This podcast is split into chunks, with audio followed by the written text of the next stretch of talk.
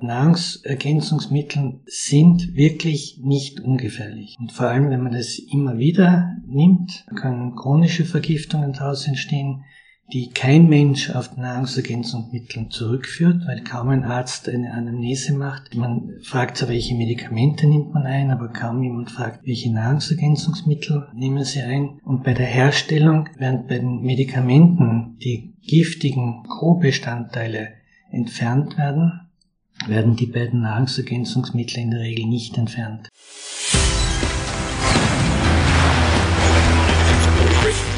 Gut zu wissen, der Erklärpodcast der Tiroler Tageszeitung. Hallo und herzlich willkommen zu einer neuen Folge unseres Gut zu wissen Podcasts. Heute wieder mit mir, Renate Bergdold. Seid ihr auch gerade an allen Ecken und Enden mit schniefenden und schnupfenden Kollegen oder mit hustenden Familienmitgliedern konfrontiert? Oder hat euch die erste Erkältung sogar schon selber erwischt? Laut Werbung brauchen wir jetzt vor allem Vitamine, Mineralstoffe und Immunbooster, um uns erst gar nicht mit den kursierenden Viren anzustecken. Aber ist das wirklich der Fall? Mediziner und Buchautor Maximilian Ledochowski sieht den Umgang mit diesen sogenannten Nahrungsergänzungsmitteln mehr als kritisch. Warum sie dem Körper mehr schaden als nutzen können, wie lax der Umgang mit der Überprüfung der Inhaltsstoffe ist und warum wir uns bei Einnahme von Nahrungsergänzungsmitteln sogar einen langfristigen Mangel heranzüchten können, erklärt er im heutigen Gespräch. Bevor wir aber einsteigen, gibt es wie gewohnt fünf Fakten zum Thema die gut zu wissen sind. Nahrungsergänzungsmittel sind Lebensmittel, keine Arzneimittel. Sie unterscheiden sich allerdings von anderen Lebensmitteln aufgrund ihrer Dosierung und auch der Darreichungsform, wie zum Beispiel mittels Kapseln oder Tabletten. Bei einer Umfrage während der Corona-Krise im Frühjahr 2020 gaben insgesamt 57 Prozent der Österreicher an, in den letzten zwölf Monaten Nahrungsergänzungsmittel eingenommen zu haben. Davon 26 Prozent regelmäßig und 27 Prozent gelegentlich. Der Umsatz im Segment Vitamine und Mineralstoffe beträgt 2022 in Österreich geschätzte 124,10 Millionen Euro. Bis 2027 könnte der Markt auf ein Volumen von 146,50 Millionen Euro anwachsen. Umgerechnet auf die Bevölkerungszahl werden in diesem Markt im Jahr 2022 etwa 13,68 Euro pro Kopf umgesetzt. Um die Sicherheit von Nahrungsergänzungsmitteln zu gewährleisten, wurden in den letzten Jahren im Durchschnitt rund 450 Proben von Nahrungsergänzungsmitteln von der AGES jährlich amtlich kontrolliert. Ungefähr ein Drittel der Proben wurde hauptsächlich aufgrund von Kennzeichnungsmängeln wie inkorrekten Angaben oder nicht zugelassenen gesundheitsbezogenen Aussagen beanstandet. Nahrungsergänzungsmittel, die als nicht sicher oder gesundheitsschädlich eingestuft wurden, enthielten häufig zu hohe Vitamin- oder Zinkgehalte, die zu einer massiven Überschreitung der Höchstmenge führten. Wie bedenklich die Einnahme von Nahrungsergänzungsmitteln tatsächlich sein kann, weiß mein heutiger Gesprächspartner. Hallo und herzlich willkommen. Bei mir heute ist wieder der Herr Dr. Ledochowski zu Gast. Wir hatten schon mal das Vergnügen. Hallo Herr Ledochowski. Grüß Gott, danke für die Einladung. Genau, beim letzten Mal haben wir über Nahrungsmittelunverträglichkeiten gesprochen. Heute haben wir ein fast genauso sperriges Wort, nämlich Nahrungsergänzungsmittel. Gerade eben ist ja wieder Saison, würde ich fast behaupten. In der Werbung wird man bombardiert mit Mittelchen für Immunbooster. Wie kommt man am besten durch die Erkältungszeit? Allerdings eben nicht Medikamente, sondern, wie es der Name schon sagt, Nahrungsergänzungsmittel ist es denn tatsächlich jetzt so, dass das nur gutes Marketing ist, weil gerade Winterzeit ist, oder hat das schon seine Berechtigung, dass man jetzt im Winter vielleicht mehr drauf schauen sollte? Also ich bin eigentlich sehr froh, dass ich dazu eingeladen worden bin zu diesem Thema, weil Nahrungsergänzungsmittel eigentlich ein sehr, wie soll ich sagen, fast mit Kriminalität behaftetes Thema ist. Es ist so, dass praktisch jeder ein Nahrungsergänzungsmittel auf den Markt bringen kann. Er muss es nur melden den Behörden und die Behörden führen keine Kontrollen durch. Also eine deutsche Sendung hat zum Beispiel ein Nahrungsergänzungsmittel, das offensichtlich Giftstoffe enthält, auf den Markt bringen wollen als Test, hat diese Giftstoffe sogar deklariert, den Behörden eingeschickt und es ist ihnen genehmigt worden. Also es ist keine Kontrolle, so dass man heutzutage äh, davon ausgehen muss, dass kein Nahrungsergänzungsmittel sicher ist, weil auch der Apotheker kann keine Kontrollen durchführen. Das zweite ist bei den Nahrungsergänzungsmitteln, dass sehr viele Abfallstoffe, die sehr teuer zum Entsorgen sind, über Nahrungsergänzungsmittel über den Menschen entsorgt werden. Wenn ich jetzt zum Beispiel Ihnen Kerne anfallen, zum Beispiel bei der Traubenernte, und diese Kerne kann ich nichts anfangen damit, dann kommen findige Leute darauf, dass man diese Kerne trocknen kann, lyophilisieren kann, also pulverisieren und gefriertrocknen kann und dann in ein Nahrungsergänzungsmittel hineingibt und dann teuer verkauft. Oder zum Beispiel Molke war früher auch so ein Abfallprodukt in der Milchproduktion. Dann sind die Menschen draufgekommen, dass es die Kläranlagen angreift und teilweise auch zum Kippen bringt. Und dann ist ein findiger Lebensmitteltechniker draufgekommen, dass man die Molke aromatisieren kann, dass man sie mit Zucker versehen kann, färben kann und dann noch ein paar Ärzte findet, die ein Buch darüber schreiben, wie gesund Molke ist und dann plötzlich hat man aus einem Abfallprodukt ein gesundes Nahrungsprodukt gemacht. Und genau diese Entwicklung ist bei den Nahrungsergänzungsmitteln sehr, sehr en vogue, sehr, sehr viel praktiziert. Und mit der entsprechenden Werbung bringt man dann auch die Leute dazu, das zu kaufen. Wenn ich das jetzt vergleiche mit Medikamenten, die sind so restriktiv geregelt. Das andere hingegen, da sind ja auch Stoffe drinnen, die im Übermaß wirklich auch schädigend zum Teil sein können.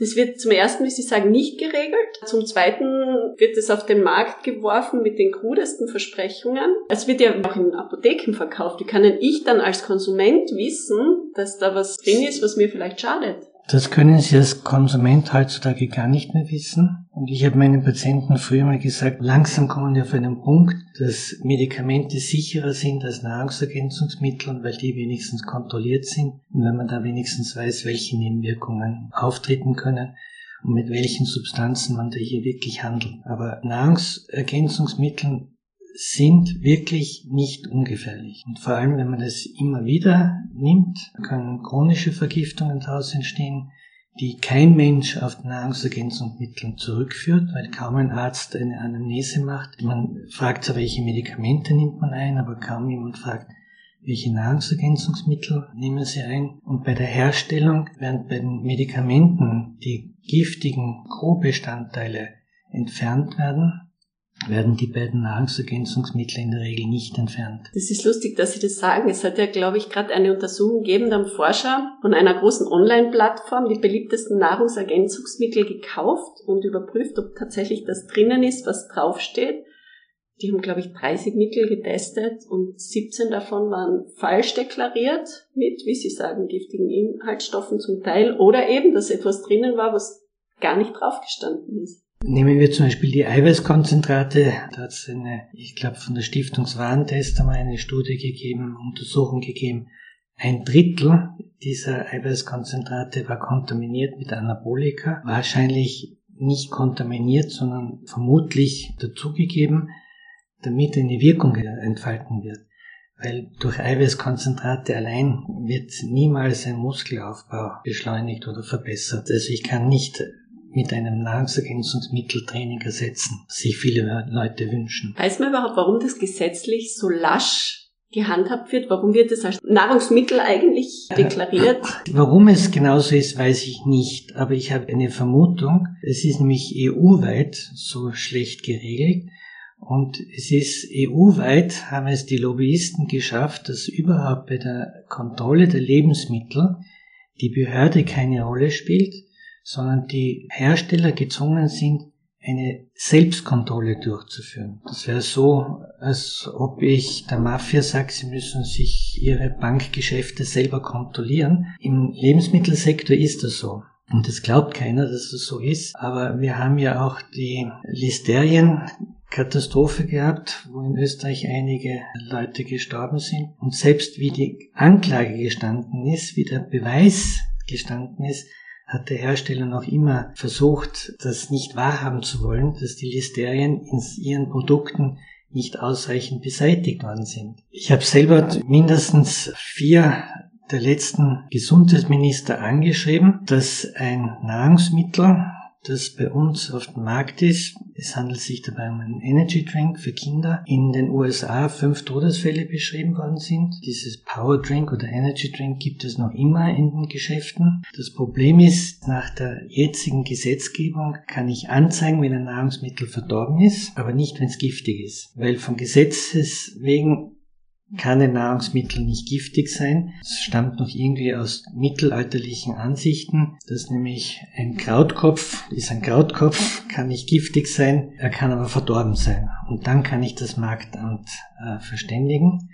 Und das Problem mit dem Marktamt ist auch das, dass dort die Leute viel zu schlecht ausgerüstet sind. Das ist so, als ob ich die Autobahnpolizei mit Mopeds ausstatten würde, damit sie Raser abfangt. Die bräuchten Lebensmitteluntersuchungsanstalten, die sind alle überfordert. Ein Argument dieser Lobby oder dieser Hersteller ist ja auch, die behaupten, wir bräuchten Nahrungsergänzungsmittel, weil unsere Nahrung eben das nicht mehr hergibt, was unser Körper braucht. Wie sehen Sie das denn? Also, wenn ich die Nahrungsmittel selber am Markt bei einem Bauern kaufe, dann geben die Nahrungsmittel alles her, was wir brauchen. Die synthetisch oder die künstlich hergestellten Nahrungsmittel sind in der Regel alle mit Vitaminen und äh, Spurenelementen angereichert. Sie wärmen ja auch damit so dass es auch hier keine Rolle spielt. Nehmen wir zum Beispiel Vitamin C. Ein Vitamin C-Mangel ist heutzutage fast nicht mehr möglich, weil man glaubt es nicht, aber das Brot einer der Haupt-Vitamin C-Lieferanten ist und ich mit ein, zwei Stück Brot pro Tag schon meinen Vitamin C-Bedarf gedeckt habe. Das ist aber nicht, weil im Brot Vitamin C drinnen ist, sondern weil die Müllereien das Mehl mit Vitamin C derart anreichern, damit es sich nicht verfärbt. Damit haben wir über das Brot schon einen ausreichenden Vitamin C Versorgung, aber nicht gewollt. Oder wir haben kaum einen Kalziummangel, weil auch hier das Brot wieder einer der Hauptkalziumlieferanten ist, nicht weil Kalzium im Getreide normalerweise drinnen ist, sondern weil der Spediteur, der das Mehl vom Müller zur Bäckerei transportiert, das Mehl in Rohren absaugt und das würde die Rohre verpappen. Damit das nicht der Fall ist, werden sogenannte Trennmittel, eines davon ist Calciumcarbonat, zugegeben in ziemlich großen Mengen, weil sonst würde es ja verpappen. Und dieses Calcium essen wir dann mit, muss nicht deklariert sein. Ein findiger Hamburger Bäcker hat sein Brot deswegen auch schon als Anti-Osteoporose-Brot verkauft. Dann hat man noch das Pech, dass man Kalzium von seinem Gynäkologen zur Osteoporose-Prophylaxe mit verschrieben kriegt, was in meinen Augen nicht sehr sinnvoll ist, aber die österreichische Osteoporose-Gesellschaft empfiehlt es so, weil wir mit der normalen Nahrung rund 800 Milligramm Kalzium aufnehmen und von diesen 800 Milligramm Kalzium 600 Milligramm wieder ausscheiden mit dem Stuhl. Das heißt, unser Problem ist nicht, dass wir zu wenig zuführen, sondern unser Problem ist, dass wir es zu wenig aus dem Darm aufnehmen. Und die Aufnahme von Kalzium in den Darm geschieht mit Vitamin D. Das heißt, wenn ich ausreichend Vitamin D versorgen würde, brauche ich kein Kalzium. Aber das wird auch von vielen Ärzten noch nicht so gesehen. Auf Vitamin D kommen wir gleich noch zu sprechen. Jetzt möchte ich mal beim Vitamin C bleiben, weil es ja gerade im mhm. Winter allgegenwärtig ist. Wenn Sie jetzt sagen, das kommt eigentlich eh schon ausreichend vor, weil wir essen dann ja auch Zitrusfrüchte und nicht nur Brot, eben nicht nur mhm. unbewusstes Vitamin C, sondern auch ganz bewusst. Und dann nehmen wir noch zusätzlich die ganzen Booster. Mhm. Was passiert denn im Körper, wenn man zu viel von dem Vitamin C abbekommt? Zum ersten wird Vitamin C immer beworben als Antioxidant.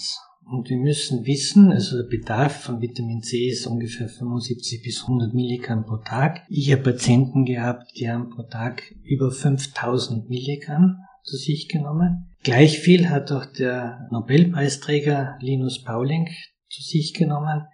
Nämlich der hat 5000 Milligramm Vitamin C täglich zu sich genommen und weil er Nobelpreisträger für Chemie war, haben es viele Ärzte angenommen, dass es sinnvoll ist. Er ist der Gründer der sogenannten orthomolekularen Medizin, eine medizinische Gruppierung, die mit Megadosen von Vitaminen arbeitet, worüber ich nicht sehr glücklich bin, weil wenn ich einen Wassermangel habe, dann kann ich ein Glas voll machen. Aber wenn ich mehr einschütte, als es voll ist, dann gibt es eine Überschwemmung und mehr Schaden als Nutzen. Und das gleiche gilt auch bei den Vitaminen. Also wenn ich Vitamine in sehr, sehr hoher Dosierung zuführe, habe ich oft mehr Schaden als Nutzen. Um zurückzukommen auf die antioxidative Wirkung, wo auch das Vitamin C dazugehört, weiß man heute, dass jedes Antioxidant in hohen Konzentrationen auch prooxidativ wirkt. Was heißt das? Das heißt, genau das Gegenteil macht. Es wirkt nicht nur schützend vor oxidativen Radikalen, sondern es ist selber dann, wird es zu solchen oxidativen Radikalen. Ein zu viel an Vitamin C schadet einmal, weil es einen oxidativen Stress verursacht. Ja. Und stoffwechselmäßig ist es so, dass es dann zu Oxalsäure abgebaut wird und Oxalsäure wird dann in den Nieren ausgeschieden. Dann kommt es zu Nierensteinen. Das ist dann schon die Maximalvariante, aber was man sehr häufig findet, sind Nierenzysten nicht Zystennieren, sondern kleine Nierenzysten. Das hat jeder vierte Mensch. Und man nimmt an, dass Nierenzysten durch mikrokristalline Verstopfungen von kleinen Nierenkanälchen entstehen. Und da ist Oxalsäure die häufigste Ursache dafür. Und heutzutage wird man kaum mit Nahrungsmitteln so viel Oxalsäure zuführen, weil kaum jemand ständig Rhabarber oder Spinat isst, sondern durch die tägliche Vitamin C-Zufuhr. Das beste Stichwort haben Sie jetzt auch gerade gegeben mit dem übervollen Glas. Nahrungsergänzungsmittel sind ja in der Regel überdosiert. Genau, das sind Konzentrationen. Und wir haben im Darm glücklicherweise über geschätzt 40.000 verschiedene Pumpen für verschiedene Nahrungsmittel. Und wenn ich an, von irgendeiner Substanz zu viel zuführe, sagen wir, ich esse zu viel Eisen, dann wird mir die Pumpe, die fürs Eisen zuständig ist, zurückgebildet und das Eisen wird gar nicht mehr aufgenommen. Mit der Folge, dass sehr viel Eisen im Darm verbleibt. Und wenn ich jetzt im Darm sehr viel Eisen habe, dann selektioniere ich die Bakterien heraus, die Eisen brauchen. Das heißt, führe ich dann einmal das Nahrungsergänzungsmittel nicht mehr zu, von Eisen zum Beispiel, dann bleiben mir die Eisenräuber, die Bakterien, die sehr viel Eisen verstoffwechseln, bestehen. Und das führt mich dann langfristig zu einem Eisenmangel oder zu einem Vitaminmangel. Das heißt, wenn ich mir chronisch in hohen Dosen Vitamine oder Spurenelemente zuführe, züchte ich mir meine Vitaminräuber heran. Deswegen empfehle ich immer, wenn man Vitamine substituiert und nicht ein nachweislicher Mangel ist, dann stoppt der Darm diese Regulation. Aber wenn man normal versorgt ist, stoppt er das nicht, diese Gegenregulation. Und deswegen empfehle ich oder habe ich meinen Patienten früher immer empfohlen, Vitamine immer nur einmal in der Woche oder maximal alle drei Tage zu nehmen, weil nach drei Tagen ist der Darm neu aufgebaut, dann sind die Pumpen wieder da und dann habe ich überhaupt die Chance, dass es wieder aufnimmt. Also die tägliche Einnahme von Vitamin D ist nicht so viel, wie wenn ich einmal in der Woche die gesamte Dosis nehme, dann habe ich eine höhere Vitamin D-Wirkung. Gibt es denn generell eine Empfehlung, wenn denn jetzt jemand für sich selbst beschließt, Nahrungsergänzungsmittel zu nehmen, wie lange man das längstens machen sollte? Also ich empfehle überhaupt niemanden ohne ärztliche Kontrolle Nahrungsergänzungsmittel zu nehmen. Es kostet nur Geld und hat potenziellen Schaden. Der wie schnell eintreten kann? Das hängt vom Nahrungsergänzungsmittel ab. Es gibt welche, die relativ bald zu Schäden führen können. Wie zum Beispiel? Kupfer zum Beispiel. Das Problem, nehmen wir das Kupfer als Beispiel, wird über dieselbe Pumpe im Darm transportiert wie Zink und Mangan. Das heißt, wenn ich Kupfer zuführe, treibe ich den Körper in einen Mangan- und Zinkmangel hinein. Umgekehrt, wenn ich Zink zuführe, treibe ich ihn in einen Kupfer- und Manganmangel hinein. Oder wenn ich Kalzium und Magnesium wird über dieselbe Pumpe aufgenommen. Wenn ich Magnesium zuführe, treibe ich den Körper in einen Kalziummangel hinein und wenn ich Kalzium zuführe, in einen Magnesiummangel. Da sieht man auch wieder, dass sehr viele Multivitaminpräparate einfach falsch gebaut sind, weil wenn ich Calcium und Magnesium und Zink und Kupfer und alles mögliche in eine Tablette packe, dann geht die Masse dieser Nahrungsergänzungsmittel mit dem Stuhl wieder hinaus. Das wird gar nicht aufgenommen. Ich habe nur die Bakterien in meinem Darm herangefüttert. Und im schlechtesten Fall negativ herangefüttert. Gehen wir doch einmal zum Vitamin D. Gerade im Winter hört man ja oft vom eigenen Arzt, dass man hier supplementieren sollte. Muss man hier wirklich Nahrungsergänzungsmittel nehmen oder hat nicht der Körper ausreichend im Sommer quasi vorgetankt und die Speicher aufgefüllt, sodass wir damit über den Winter kommen? Eine sehr gute Frage, aber beim Vitamin D ist der Vitamin D-Mangel, der endemisch immer im Winter auftritt, relativ gut untersucht und die Folgen davon, sodass das einer der wenigen Nahrungsergänzungsmittel ist, die tatsächlich empfohlen werden können. Wenn immer ich jetzt sage, man soll etwas nicht nehmen, dann sind Schwangere ausgeschlossen, weil bei denen funktioniert alles ganz anders, ja. Aber beim normalen Menschen haben wir tatsächlich im Winter einen Vitamin D-Mangel in Österreich und in, also nördlich der Alpen, eigentlich nördlich von Neapel schon gesehen, hat man durch die Sonneneinstrahlung nicht mehr genügend Vitamin D-Produktion. Ganz besonders betroffen sind Klosterfrauen und Musliminnen mit Kopftuch. Die haben, und das kann man auch sehen, der Vitamin D-Mangel ist einer der ersten Zeichen, die man sehen kann, ist eine Muskelheberschwäche. Das heißt, sie haben, wenn man die von hinten anschaut, einen Watschelgang. Wenn man, sagen wir, eine 60-jährige Muslimin oder Klosterfrau von hinten anschaut, merkt man, dass die fast nie gerade gehen, sondern alle so einen schwankenden, ich sage jetzt Watschelgang haben, weil das damit am besten beschrieben ist. Und das ist dann schon ein, ein Zeichen eines ausgeprägten Vitamin D-Mangels. Und früher haben wir den Vitamin D-Mangel nicht so leicht erkannt, weil wir einfach die Labore im Winter die Normalwerte runtergesetzt haben. Normalwerte entstehen immer dadurch, dass man, sagen wir, sich eine Gruppe von 100 Menschen, die sagen, ich bin gesund, anschaut und dann den Mittelwert berechnet von diesem Wert, den man untersuchen will, und dann gibt man die doppelte Standardabweichung dazu. Das ist der obere Normalwert und eine doppelte Standardabweichung hinunter und das ist der untere Normalwert. Und der war im Winter und im Sommer anders. Und deswegen hat man den Winterwert als normal angenommen und den Mangel, der bestanden hat, nicht erkannt. Und heute hat man jetzt nicht mehr Normalwerte, sondern Sollwerte. Das heißt, wir sollten keinen Wert unter, sagen wir, 30 haben beim Vitamin D, weil dann eine Reihe von Erkrankungen zunehmen und wenn man diese Sollwerte nimmt, haben wir im Winter fast alle einen Vitamin D-Mangel und können den auch nicht vom Sommer auftanken und über den Winter durchziehen. Also in dem Fall kommen wir fast um künstliche. Genau. Das ist auch, ich nehme selber einmal in der Woche 20.000 Einheiten Vitamin D, also eine Form einer Kapsel. Hin und wieder vergesse ich es, das ist dann auch kein Malheur, aber das wäre die Menge, die man einmal in der Woche selber substituieren kann, ohne dass man da einen Schaden nimmt. Beim Vitamin D ist lange Zeit auch immer die Angst umhergegangen, dass man es überdosieren könnte. Ich wollte es gerade ansprechen. Die Überdosierung gibt es. Ich habe aber in meinem Leben, und ich habe doch an die 40.000 Patienten gesehen, kein einziges Mal gesehen, dass auch Leute mit hoher Substitution von Vitamin D Überdosierungszeichen gehabt haben. Weil Sie es ja gerade ansprechen, die Deutsche Gesellschaft für Ernährung zum Beispiel empfiehlt ja weit weniger also 20.000, glaube ich, glaube die sind bei 500, oder? Also am Tag jetzt. 400, oder? 400 Einheiten, ja, nicht Einheiten. Mit Einheiten pro Tag. Ja, aber wie kommt es denn dann tatsächlich zu solchen empfohlenen Tagesmengen generell jetzt? Die werden geschätzt. Es gibt verschiedene Messformen von amerikanischen Gesellschaften, von europäischen Gesellschaften und die werden im Milligrammbereich oder Kommastellen nach Milligrammbereich angegeben, aber die werden alle geschätzt. Da gibt es irgendwelche Zampanos, die sagen, wir brauchen 2 Milligramm Vitamin B6 und dann ist das so. Weil wir jetzt gerade von den äh, gegenseitigen Wechselwirkungen gesprochen haben. Ich habe da eine Studie gesehen, wenn wir noch zurück zum Vitamin D gehen.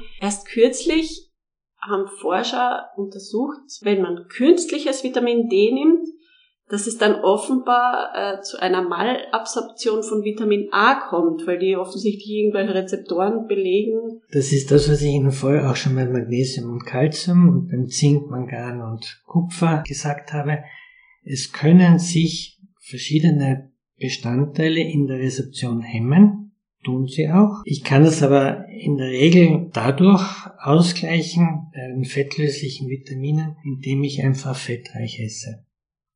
Und jetzt kommen wir zu einem wichtigen Punkt, nämlich die Ernährungsgesellschaften sagen uns immer wenig Fett essen. Warum, weiß ich nicht. Angeblich hat das was mit Fettleibigkeit zu tun. Aus meiner Sicht hat das nichts damit zu tun. Ich bekomme mit einer fettarmen Ernährung auch über kurz oder lang einen Mangel an fettlöslichen Vitaminen. Genauso wie ich durch eine ballaststoffreiche Ernährung über kurz oder lang einen Mangel bekomme an positiv geladenen Spurenelementen.